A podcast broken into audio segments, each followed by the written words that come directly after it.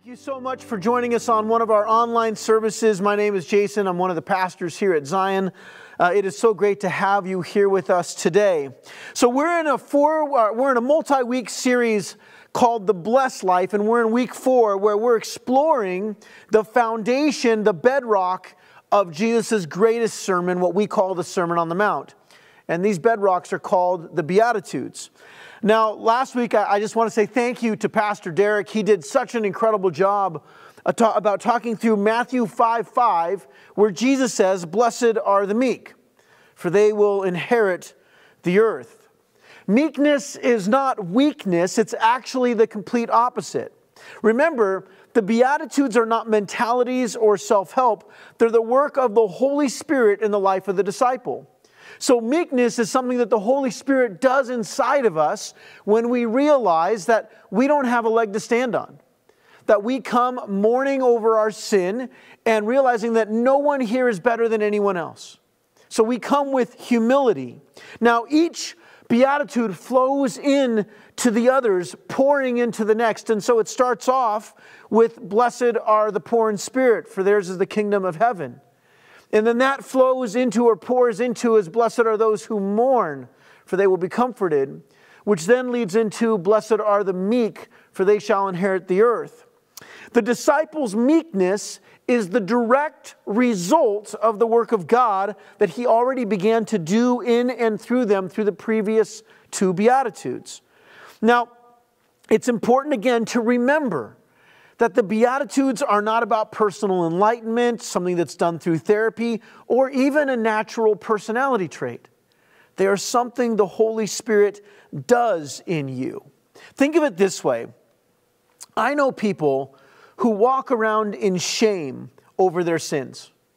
They're embarrassed. Maybe it's because of a drug addiction uh, or maybe alcohol or pornography, or they've been divorced or their marriage is falling apart and they carry this weight of shame. You can feel shame without the Holy Spirit. You can feel conviction without the Holy Spirit. But instead of coming empty handed to Jesus and trusting in His grace and mercy for forgiveness, they look to something else. Maybe they look inward.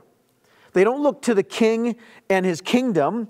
They look maybe to another religion or even deeper into their own sense of worthlessness. Now, likewise, I know individuals who, out of that shame, they mourn over their sin. They mourn over the spouse that they lost because of their addiction or an affair, or the missed opportunities of a job, uh, or the state of the world. You can mourn over sin or over brokenness and still not need the Holy Spirit. In fact, I want you to think about this for a moment. Prisons, counseling rooms, AA meetings, and rehab centers are usually filled with individuals who feel broken and sadness over their, their sin, over the things that they've done wrong. But are they seeking comfort from the right place? Now, don't get me wrong, I'm grateful for, for the areas where people who are dealing with their stuff. But the point of the Sermon on the Mount is to remind us that it's not just about what you feel, it's about the work of the Holy Spirit.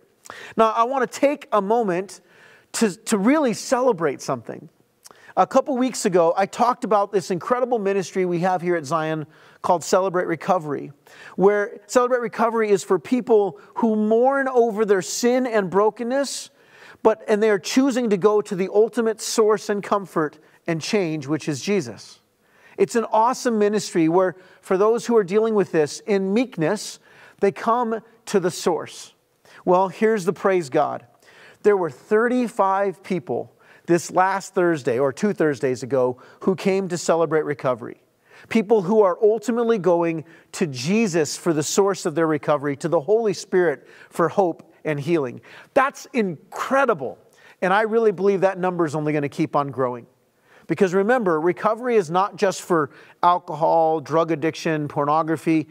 We're all in recovery for something. So I just want to give a big shout out to that because it's pretty awesome to see what's happening there. Um, now, just as people can feel sorry about their sins, can mourn over their sins, there are even people who are naturally meek. And I don't mean weak. Remember, meekness is not weakness. People who, quite frankly, um, they're gentle nature. I know some people that this is just their personality. We think of people like Gandhi, right? There are individuals who are not Christians who are meek in nature. They put others first, they're gentle, they're kind. But what is Jesus talking about here? Well, here's the thing every beatitude has two parts a declaration that God gives, and then a promise. Every beatitude has a declaration and a promise. Now, here's why this is important. 2 Corinthians 1:20 Paul says this, "For no matter how many promises God has made, they are yes in Christ." And so through him the amen is spoken by us to the glory of God.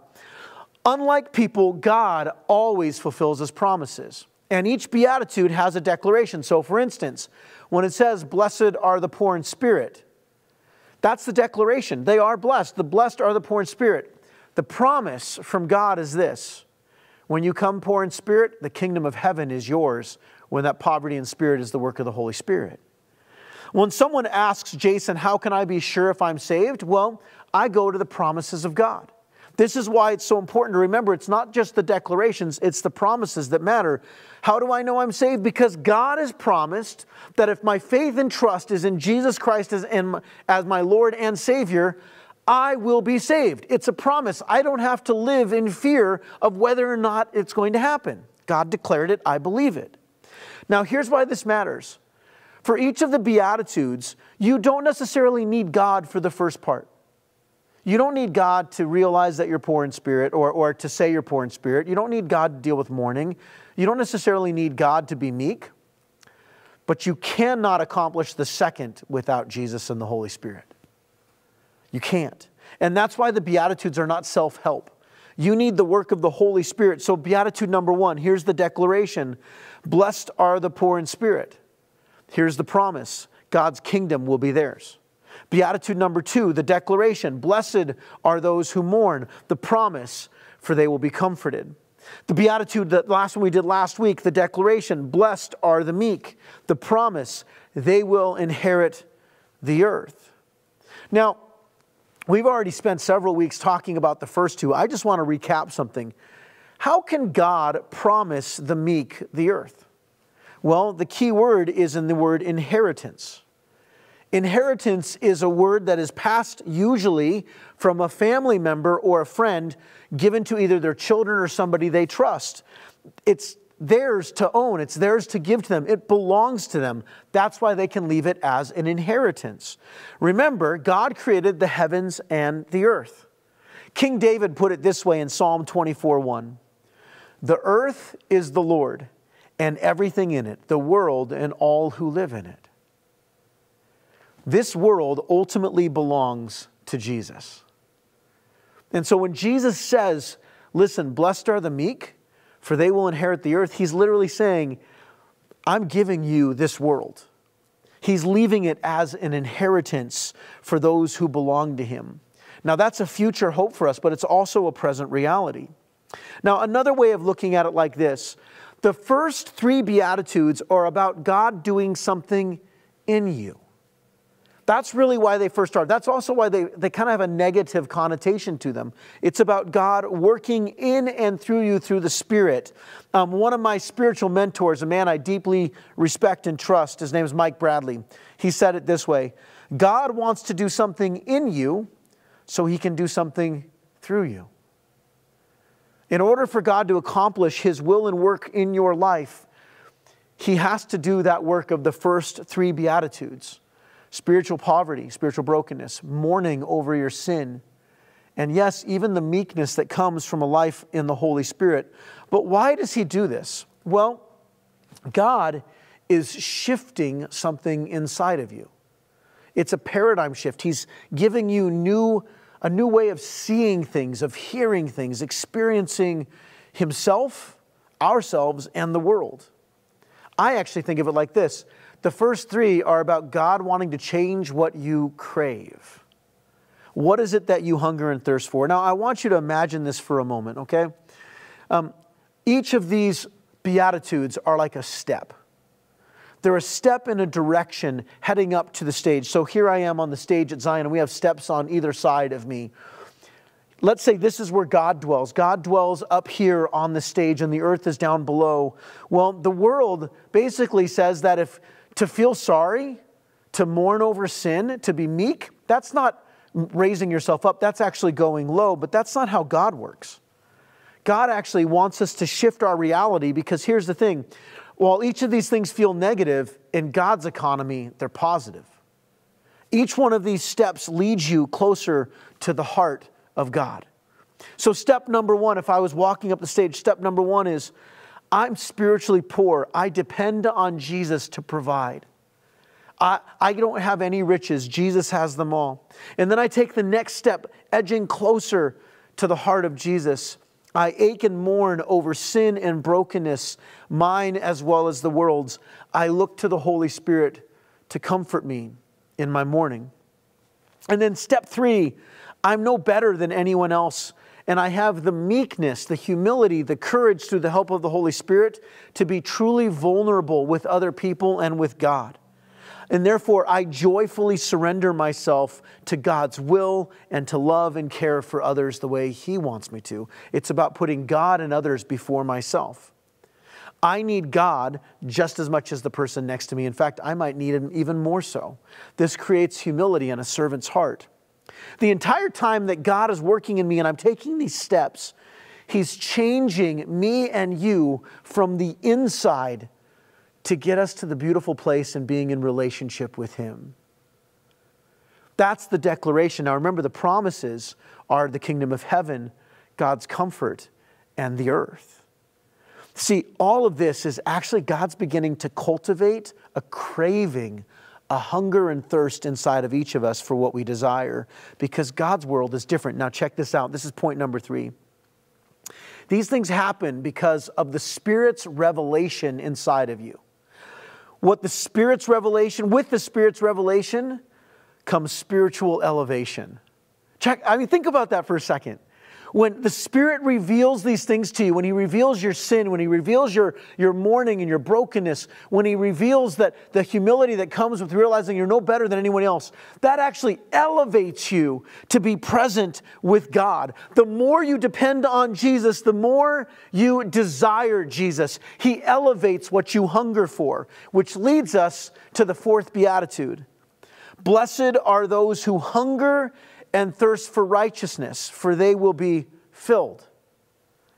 Jesus, each member, each one pours into the next. We have to understand what does it mean to hunger and thirst. All of us know what it's like to be hungry. All of us know what it's like to be thirsty. But I doubt any of us know what it's like to truly hunger and thirst. True hunger is coming from the place of not having food around or available. See, here's the thing when I'm hungry, I just eat. When I'm thirsty, I go get a drink. For Jews in the time of Jesus, including Greco Roman citizens, they understood hunger and thirst all too well because guess what? There was no Culver's or Xiaotangu that they could just go get food if they were hungry. There wasn't just a drinking fountain or a vending machine to go get water or soda water, whatever else it might be. Most people lived in extreme poverty. They understood hunger and thirst. When a drought hit, it may mean they had to search for clean water. When a famine hit and the crops failed to yield, they may not eat for a season. If the fish didn't bite, they went without food, sometimes for a meal, sometimes for days. Which leads us to our next point. To hunger and thirst is the language of desperation to survive. It's not to be hungry and thirsty, because those can be filled immediately. True hunger and thirst comes from a desperation to, for, to survive because we need to eat and drink to live. Well, for God's people, they hunger and thirst for righteousness, which comes out of those first three Beatitudes. Listen to what David writes in Psalm 84 2. My soul yearns, even faints for the courts of the Lord. That yearning and fainting is that uh, when you don't have enough food or water or shelter, literally you pass out. That's how hungry you are. You're so desperate you pass out, you faint for the courts of the Lord. My heart and flesh cry out for you, the living God. Psalm 63 1 says it this way God, you're my God. I can't get enough of you. I've worked up such a hunger and thirst for God, traveling across dry and weary deserts, which leads us to the next point. The first three Beatitudes are God's way of getting your attention, your affection, of creating a desire, a hunger and thirst for more. It's an awakening of the soul, a craving for righteousness for God.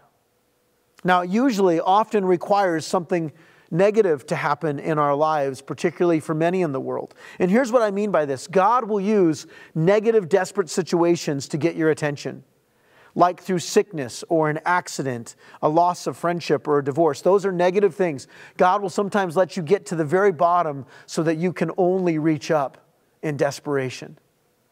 But there's also a positive. There's a positive way of looking at this, and that's when the Holy Spirit is the one, through the Word and through community, gets your attention, and you want that. So here's the thing Would you rather get a hunger and thirst for God out of being with God through the work of the Holy Spirit, or because you've allowed yourself to fall so far that the only hope you have is Jesus? God will use both.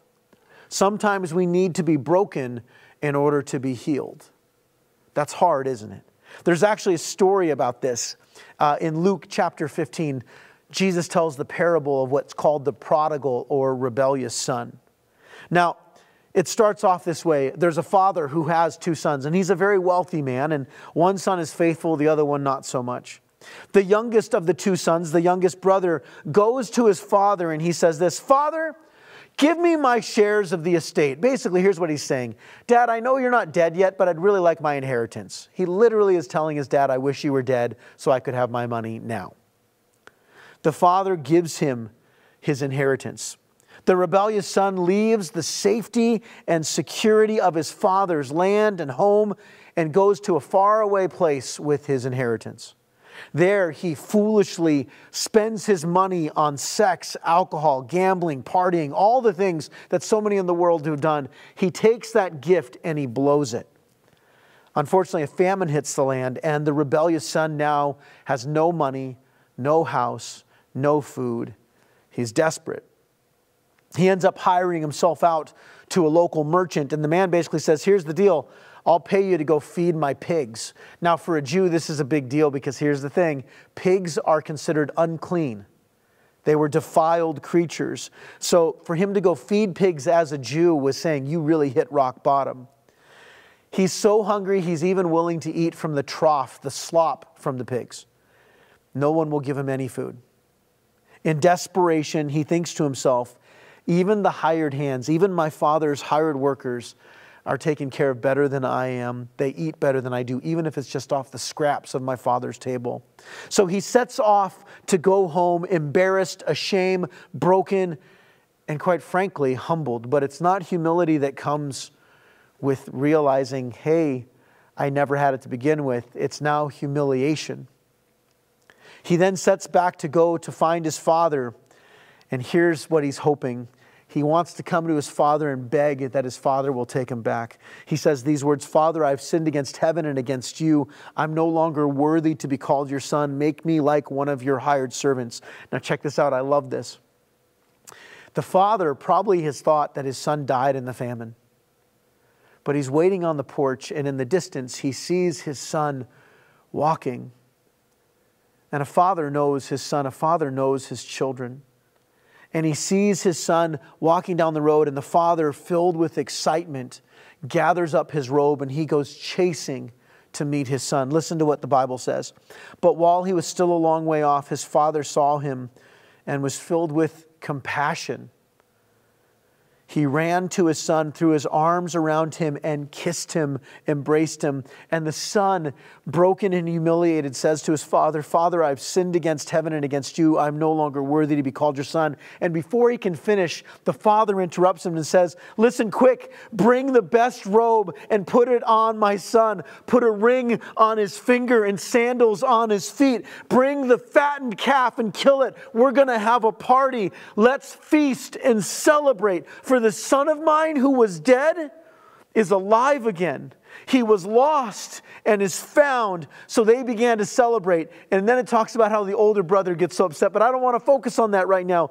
Unlike the rebellious son, we don't have to go through all of that to come home. The Holy Spirit might already be working on your heart, saying, Come home. The Father's arms are open to you. Come back. For some of you, God's been trying to get your attention. The Holy Spirit's been trying to get your attention for years. And maybe just after, over the last three weeks, you're finally starting to get it. You're starting to listen. You want more. You're realizing that you were hungering and thirsting for the natural things, the things that ultimately will never satisfy. You were hungering after food, after money, sex, position, recognition, whatever else it might be. And you're starting to figure out that they're empty. They don't quite fill you the way they thought you thought they would. Your hunger and thirst is beginning to move from the natural to the supernatural. You have an appetite for the holy, the miraculous, the truly filling, the Holy Spirit.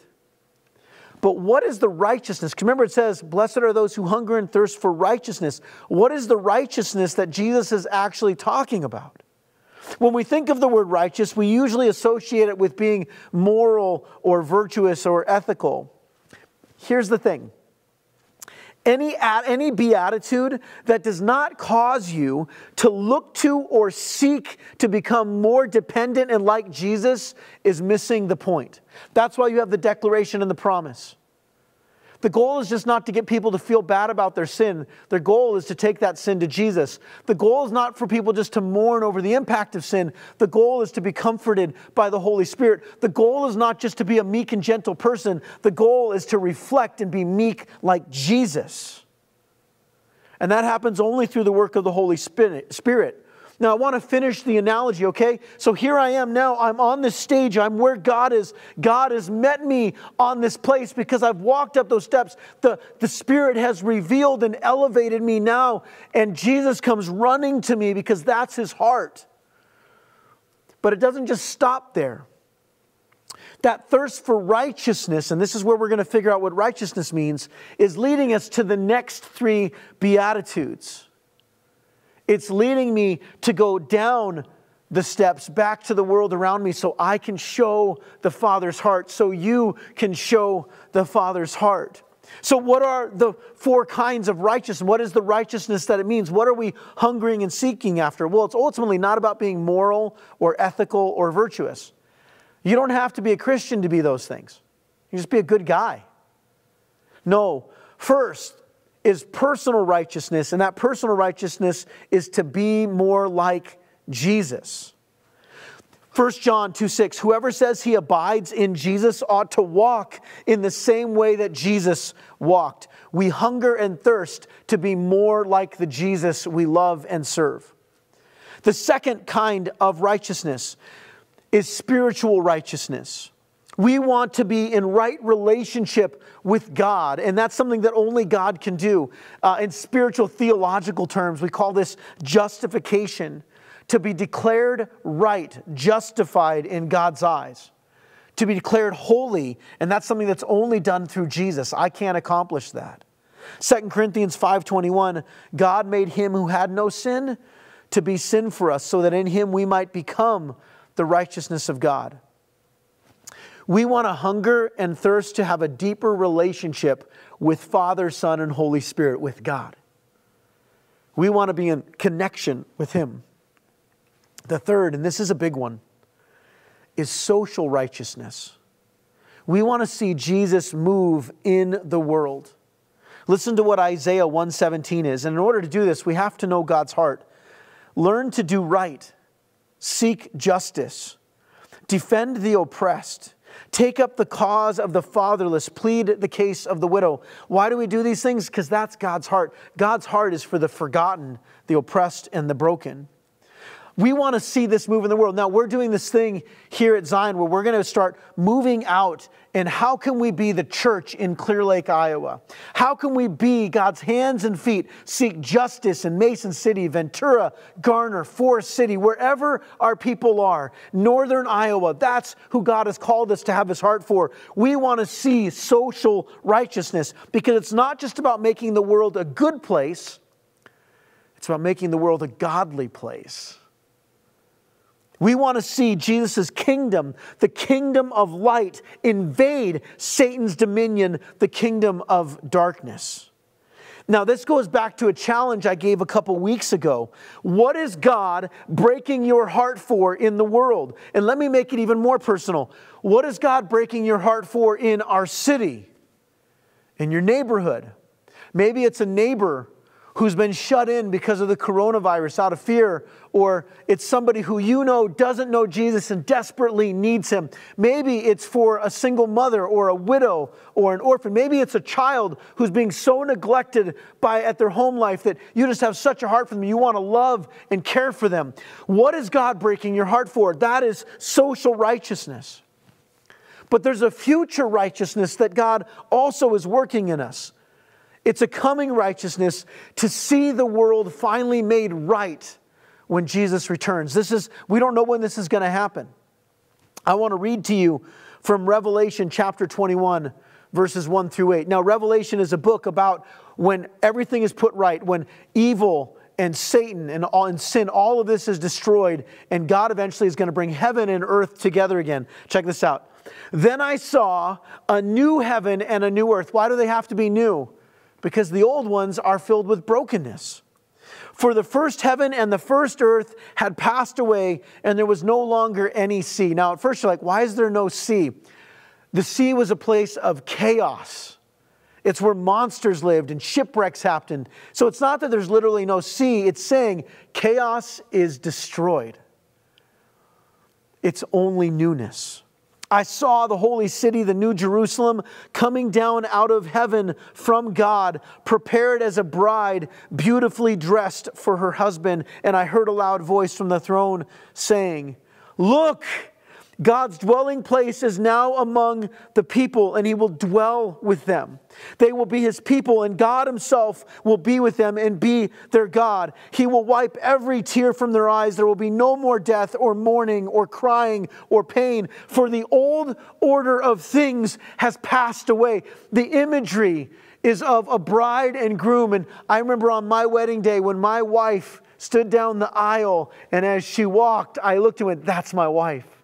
My bride is coming. And she looked at me and I looked at her. If you've ever had that moment or been in a wedding, that's the idea is that the old and new, there's only new. Jesus is the groom and the bride, his church, is coming to meet him, and there's a celebration. They're going to be united. That's what God is moving towards, is that we're no longer separated. There's no sin, there's no pain, there's no tears, there's no sickness. It's all been destroyed. Verse 5, listen to this. He who is seated on the throne. Now remember, we talked about why they sat, it was a place of authority. Jesus declares, I am making everything new. It's not new yet. We're waiting for that future that future when everything is going to be new, where the old is gone. Then he says to John, Write this down, for these words are trustworthy and true. He said to me, It is done. I am the Alpha and the Omega, the beginning and the end. To the thirsty, remember, blessed are those who hunger and thirst for righteousness. To the thirsty, I will give water without cost from the spring of the water of life. Those who are victorious will inherit all of this, and I will be their God, and they will be my children. Now, here's the next part this should break our hearts. But the cowardly, the unbelieving, the vile, the murderers, the sexually immoral, those who practice magic arts, the idolaters, and all the liars, they will be consigned, given over to the fiery lake of burning sulfur, which is hell which is the second death. Now, again, we're going to look at this, and some people will go, well, yeah, the vile murderers, those people who do really horrible sexual things, magic arts, idolatry, and liars. But I want to pay attention to the first two things in here. Who are the cowardly? We usually think of cowardly as someone afraid to step into battle or to confront fear, but I, I'm going to make a guess, and it doesn't say this, but I think this is the heart behind it. I think the cowardly are those who are too afraid to humble themselves before Jesus. I think that's who the cowardly are. The cowardly is the person who is so arrogant, so prideful, that out of their own fear, because that's what the root of arrogance is it's fear, they cannot humble themselves to God. They cannot humble themselves before the King Jesus. And the unbelieving are those who just refuse to admit it. They refuse to believe. It takes courage to admit that you need a Savior. For those people who don't want Jesus to be king, well, they don't get to be a part of the kingdom. That's what hell is. Hell is a separation from the kingdom. Do you see it? I'm hungering and thirsting for righteousness. Righteousness is not just morality. It's hungering to be more like Jesus. It's thirsting to be more like Jesus. It's hungering and thirsting to know and, and love God more and more. It's hungering and thirsting to see the world transformed and for the light of the world to be seen and demonstrated. It's hungering and thirsting for what one day will come when Jesus returns. Do you see it yet? To hunger and thirst for righteousness is to hunger and thirst for the source of righteousness, which is Jesus. We have to hunger for Him. You don't crave God like you crave a cheeseburger or a cold beer on a hot summer's day. That's not enough. You have to hunger and thirst to be like Jesus, to be with Jesus, and to live for Jesus because you can't live without Jesus. Let me say that again. You hunger and thirst to be like Jesus, be with Jesus, and to live for Jesus because you can't live without Jesus. Daniel Doriani says it this way If we seek first the kingdom, when we also seek the king, we long for his rule and presence. As King David said, My soul thirsts for God. Jesus said, Whoever comes to me shall not hunger, and whoever believes in me shall never thirst. To hunger and thirst for righteousness is also to long for God and His Word. We need to become people of the book, which is why I want us to bring our Bibles. It's why we should be taking notes and studying. This, uh, this hunger and thirst is personal, yes, but it's more than personal. We long for God to change us, but we also long for God to change our culture, our society, so that His reign will be more visible. Disciples of Jesus are not individualists. We do not achieve holiness by withdrawing from the world. Rather, we step into the brokenness of the world just like Jesus did. We long to be a part of the world, to see Jesus' influence and transformation in the world. Have you ever wondered why so many Christians and churches lead such dull, boring, and unsupernatural lives? The answer is simple because somewhere along the way, they lost their hunger and thirst for God. That's why it happens. They lost sight of the first three Beatitudes and just started coasting. I don't know about you, but I don't want to coast anymore. I, want, I don't want to see Zion coast. I want to see Zion hungering and thirsting for God. I want to see the Holy Spirit move in my life and in this church and in your life, and that we start craving Jesus, more of Jesus. Have you ever taken the challenge to get healthy? I have several times. In fact, I'm doing them right now. Starting the, the habit, the pattern of working out, eating healthy can be tough. For years, I hated Brussels sprouts and broccoli, hated them. And then I started getting healthy, and guess what? Now all of a sudden, I crave Brussels sprouts when they're made right. When they're not, they're still disgusting, but when they're made right, they're amazing. The way we change, the way we increase our crave for Jesus is by taking our spiritual health seriously. And how do we do that? Well, the first three set it up. First, we confess. We confess our sins to Jesus regularly, asking the Holy Spirit to reveal those areas of our lives where He wants to make us more like Him. Second, we're in community. We mourn together. We're in fellowship with others who are looking to Jesus for comfort. That's what it means to be comforted. We, that's why we need church. And then lastly is connection, and I mean worship. We need to humble ourselves to worship Jesus instead of ourselves or our problems. Did you know worship is the ultimate form of meekness? Think about it. When we worship, we are declaring that I'm not enough, Jesus is what I worship. That food does not deserve my worship. It requires humility to worship, to recognize that God alone is worthy of our praise. So here's the challenge I want to give you ask the Holy Spirit to search your heart. That's the confession piece.